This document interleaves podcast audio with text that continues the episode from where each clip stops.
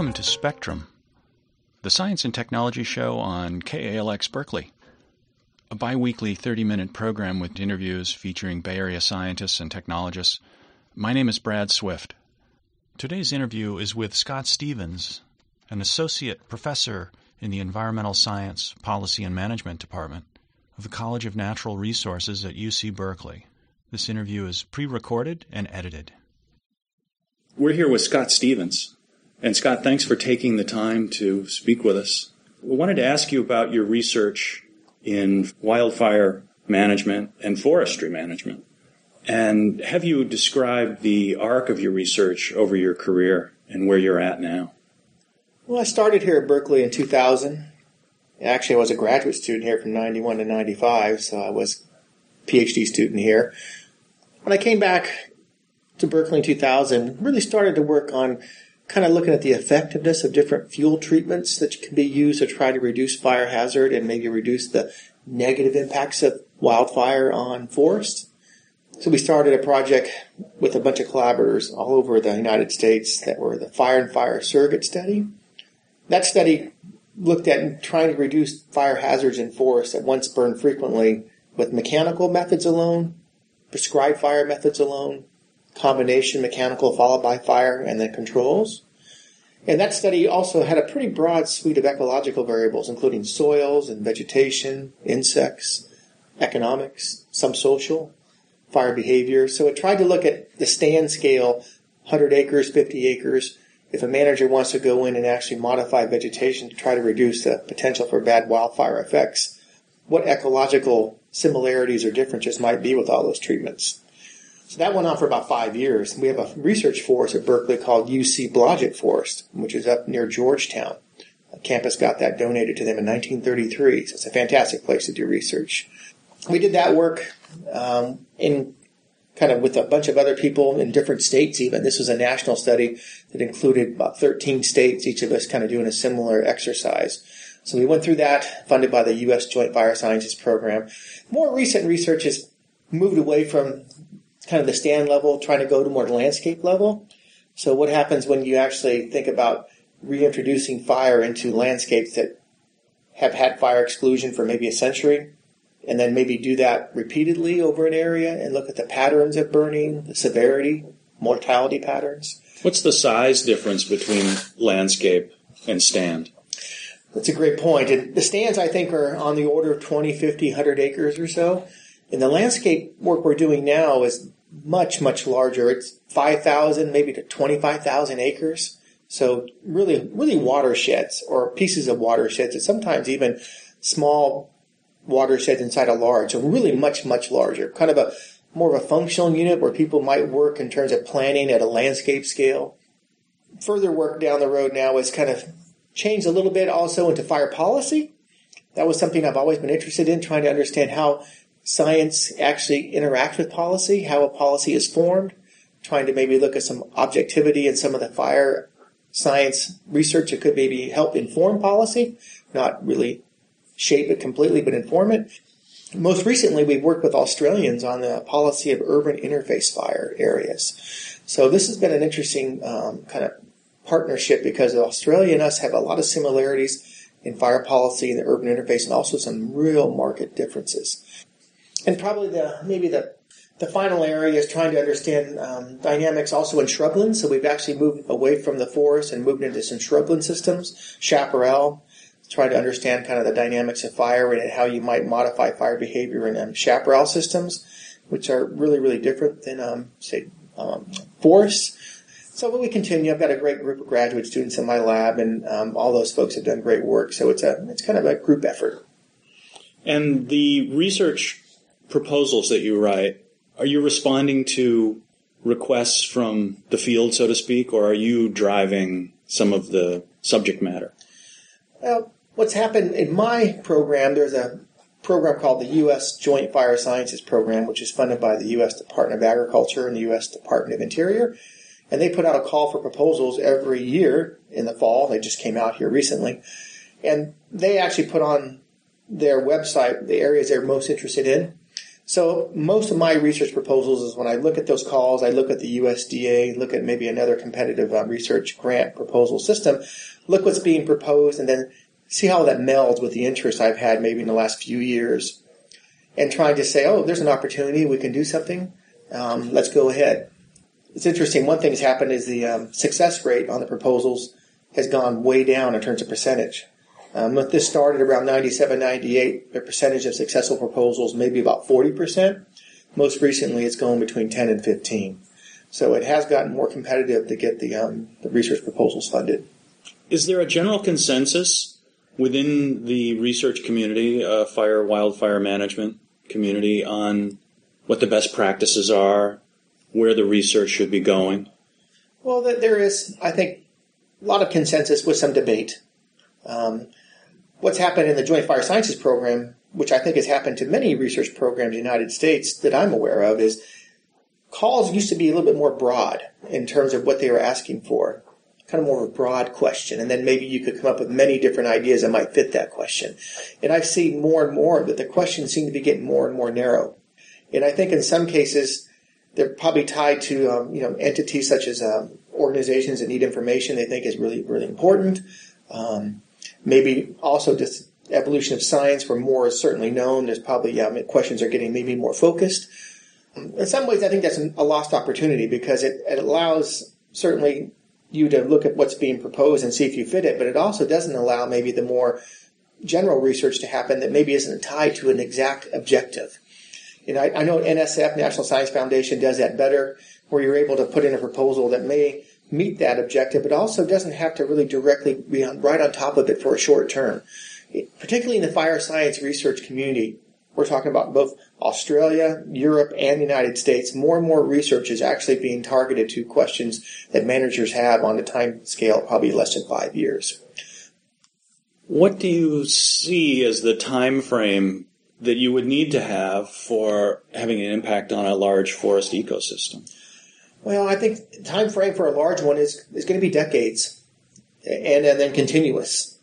Um, places that we've worked at where fire has been reintroduced, say Yosemite National Park since about 1974.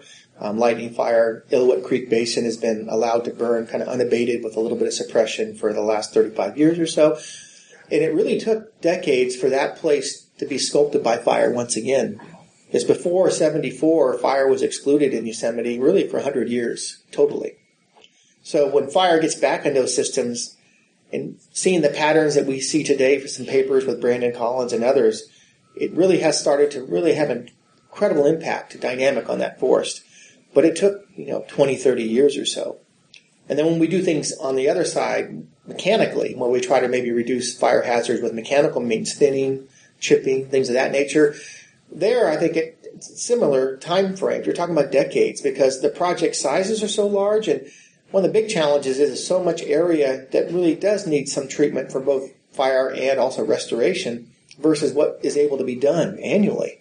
And that's really a huge disconnect. What can be done is a tiny drop in some ways connected to what really needs to be done. So I think it, they all say that it's going to be a long-term view, decades and decades. And once you kind of get into that philosophy of management, you're changing, you're learning. Since forests never are static, they're always changing. Essentially, that means the manager is going to be basically doing things continuously forever.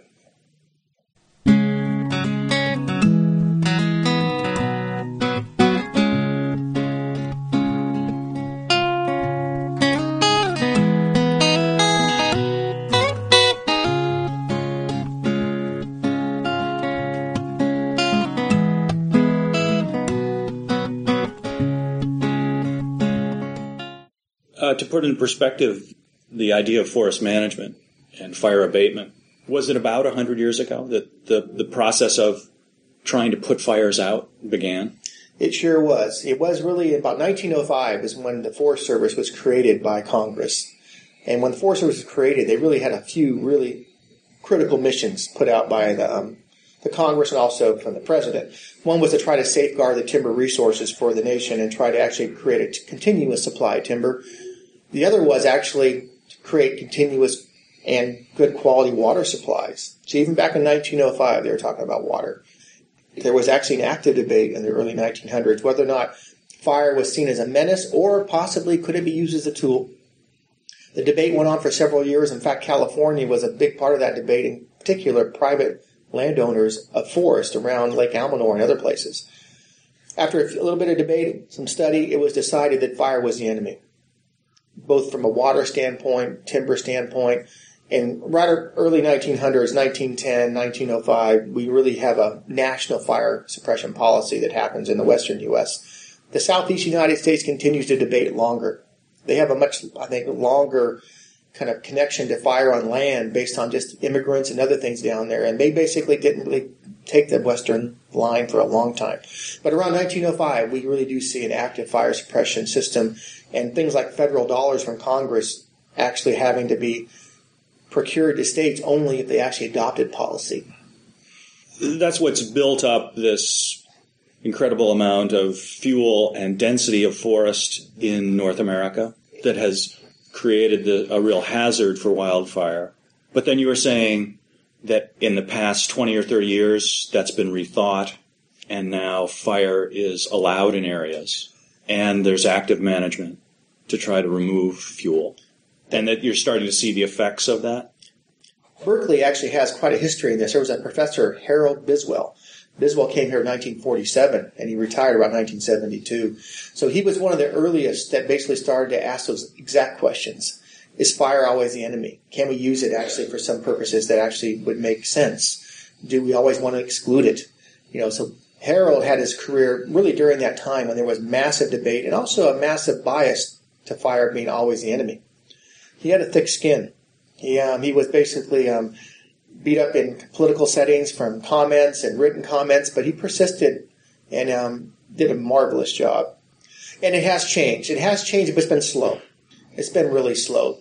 You know, most areas in California, since we're in a Mediterranean climate, really did have fire at really, really short intervals in the past, say maybe 10 years, 15 years, 20 years. So we have a lot of places that used to burn with a lot of frequency. It's very, very common grasslands, you know, um, woodlands, the savanna woodlands, oak woodlands, many of the forests, mixed conifer, ponderosa pine, even wetlands for Native American burning. So there was a great area of California that used to burn very, very common. And then there are other places in California, high elevation forests, um, alpine environments, deserts, like the Mojave Desert, where fire, we think, was actually a pretty minor factor. Maybe once in a while, but maybe on the century scale. So we really had the gamut here. We had some that burned very, very frequently, and others that had very, very little fire. And as you alluded to, the places that used to burn frequently, you take fire out for 100 years. Those are the places that changed. And it's also past management, such as harvesting, the way we've harvested forest, partially cut forest, and left a lot of fuel in the ground. That has also had a profound impact. And so, is there within the community a bit of debate, really just around the edges of the issue, or are there some people that really have very different takes on on how management should be done? You know, there are there are there are both. There are absolutely both. Um, there are some. There's a debate going on in California right now about high severity fire. So the high severity simply means that you kill the majority of the overstory. So in a forest, you're killing maybe 75% of the overstory or more. So the fire that causes great change. And Interestingly, some people would um, argue that maybe there's too much high severity fire in California because of the fuel buildup and the other things we alluded to. Others actually may argue that they're sufficient or there's actually a deficit. That high severity fire working on our forest is not a bad thing and it actually something that maybe some people argue is in a low number. Science tries to come in and help inform that debate, and it's not easy because we don't have a lot of good data to understand what high severity fire really did in most of our forests in California. We have a few places. Um, one is at Illilouette Basin in Yosemite that's been working at least for the last 35 years with unabated fire. In there, Brandon Collins led some work that high severity fire, at least in the last couple decades, burned around 15% of the landscape. So about 15% of it burning when it burns very frequently every 10 years, every 15 years, is really killing the majority of trees. But at what spatial scale? That's another good question. It's just not how much percentage, but how is it distributed? So the high severity fire there, most patches are less than, say, five acres in size, with many on the order of one acre in size. And then there's a few, a few out there, maybe 200 acres. Very few.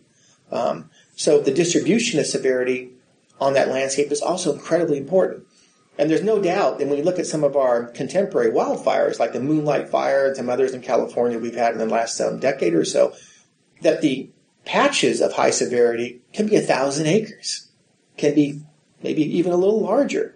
And the patches down in that one acre realm are almost insignificant. They just don't exist. So that's one area it's a great debate. The other great debate really is whether or not when Forest Service goes into federal land and tries to reduce fire hazard, should they really just focus on fire hazards alone and then try to work with those? Or do they also add in maybe a commercial tree harvest that can supplement the cost of that? Maybe make it then available over larger land bases versus just getting money from Congress to do it. So that's another real, real debate is whether or not federal lands in California of the Forest Service should they actually have an objective that may be a second tier objective. The fire objective may be number one, but then maybe the second objective is also removing some green timber that could help pay for the treatments on the ground. That's a that's a fierce debate. And how does that fit into the roads no roads debate as well?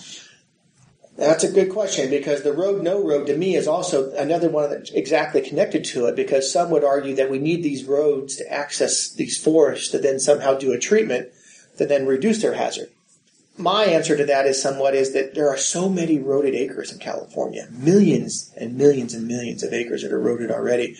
And many of those millions, a vast majority, probably 90% of them need treatment. So I think where the roads are, yes, you think about maybe some of those treatments like mechanical, prescribed burning, chipping makes a lot of sense. But I can't imagine myself saying we need to road areas that are unroaded so then we can do the mechanical work when we have such a base already that needs to be worked and we can't even touch it. I think the unroaded areas, if they're remote, we should basically allow more managed wildfire to work those landscapes.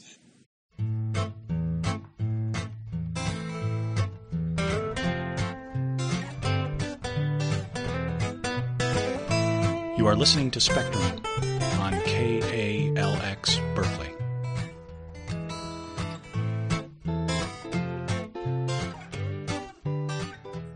In your research, are you actively seeking out new technologies and capabilities to extend your understanding of, of what's going on in the forest? We do use a lot of different technologies to try to help us understand the forest. And one is spatial data. So the idea of you know, getting data over large areas, like we alluded to, maybe a 15,000 acre area. You know, that's a big area, 20,000 acres it's just impossible to go out there and do some sort of field sampling that you're going to be able to get some information over such an extent. But you can go out certainly and do some field sampling with a stratification, maybe based on forest type or aspect or slope, and then use things like a geographic information system or remotely sense data from satellites in space. Then to try to use your field data and combine it with the remotely sensed data and actually create a map, like a spatial map of the area you're interested in. Uh, so that spatial data, you know, the remote sensing technology to work on spatial data is just critical, critically important. And even the technology of just instruments we use in the field nowadays to measure things like heights, diameters, um, re- reflectance of vegetation, things of that nature. All that is just incredibly useful. So the technology continues to help us try to make um, assessments at broad scales and also try to answer questions sometimes that aren't easy. Are you using uh, quantitative modeling to some extent? We sure do. The models are just critical. In some ways, the fire models are ahead of things like ecosystem models. You know, fire is really a physical process. It really is about combustion, oxidation. Uh, fire modeling really began in earnest in this country in the early 70s, mostly in Missoula, Montana, and has certainly been able to kind of change over time and work continues to try to make it better. But the fire models we have today actually do a pretty good job, not a perfect job, but a pretty good job of actually forecasting on a GIS landscape where fire is going to move in a landscape. How fast is it going to move? Maybe what kind of flame lengths might you expect? So that those modeling systems are really used a great deal in our research to try to understand the probability of fire occurrence. What happens to that probability? Let's say if you treat 20% of the watershed and reduce the hazard, what happens to the probability of the areas that are treated? What about the 80% that are untreated? It turns out they can also have a reduction in probability. The ecosystem models are so much more challenging. Then you're asking what happens to soil? What happens to water? What happens to wildlife habitat? So those become much more challenging to basically um, generate and also test. So the fire modeling in some ways is well ahead of those because I think it's more of a physical known system, even though there's great research to try to make it better. But the fire models we have today are pretty good. And then there's also the idea that the forests in the, equi- the equatorial area are much more valuable mm-hmm. than the, the forests north and south of that area. Yeah. What, what sort of feeling do you have about that? Well, I think that's right. And, and in that, in the carbon debate, that's a really interesting um, separation because people have shown really conclusively that you know removing forests in the equator area is a dramatic reduction in carbon sequestration, also the sustainability of those forests. So I think the carbon question when we look at the equator is really clear about trying to keep forest forest keep forests alive, right? Keep that forest there, and let it allow it to sequester carbon, hold it. But then when we move away from the kind of the equator, we go up into places that are more temperate, like California. Here we have fire that works on landscapes. Fire works on landscapes. It's done in the past. It continues today. Fire is different, but it's still a big issue.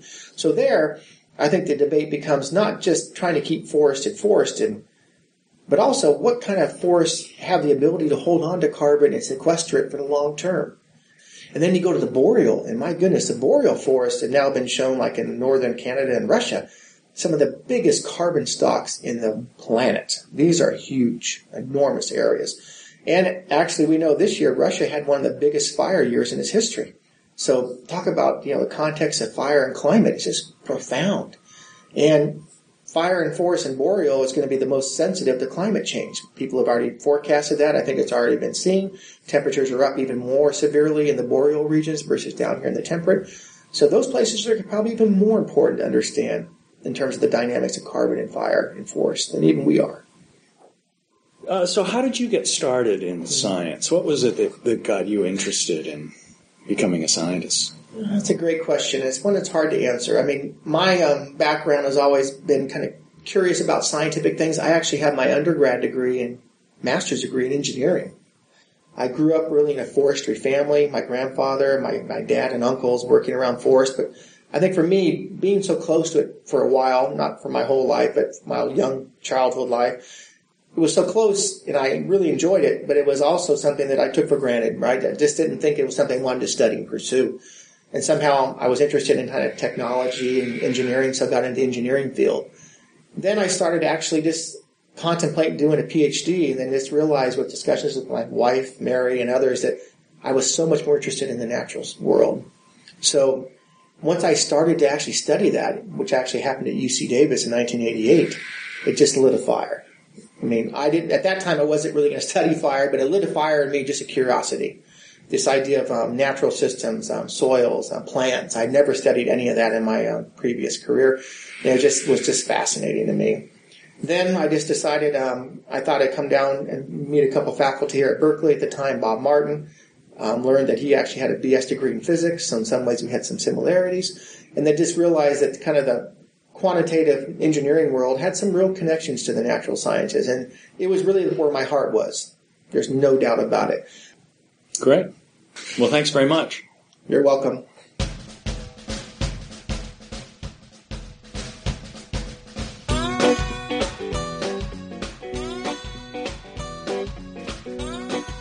Special thanks to Gretchen Sanderson for editorial assistance.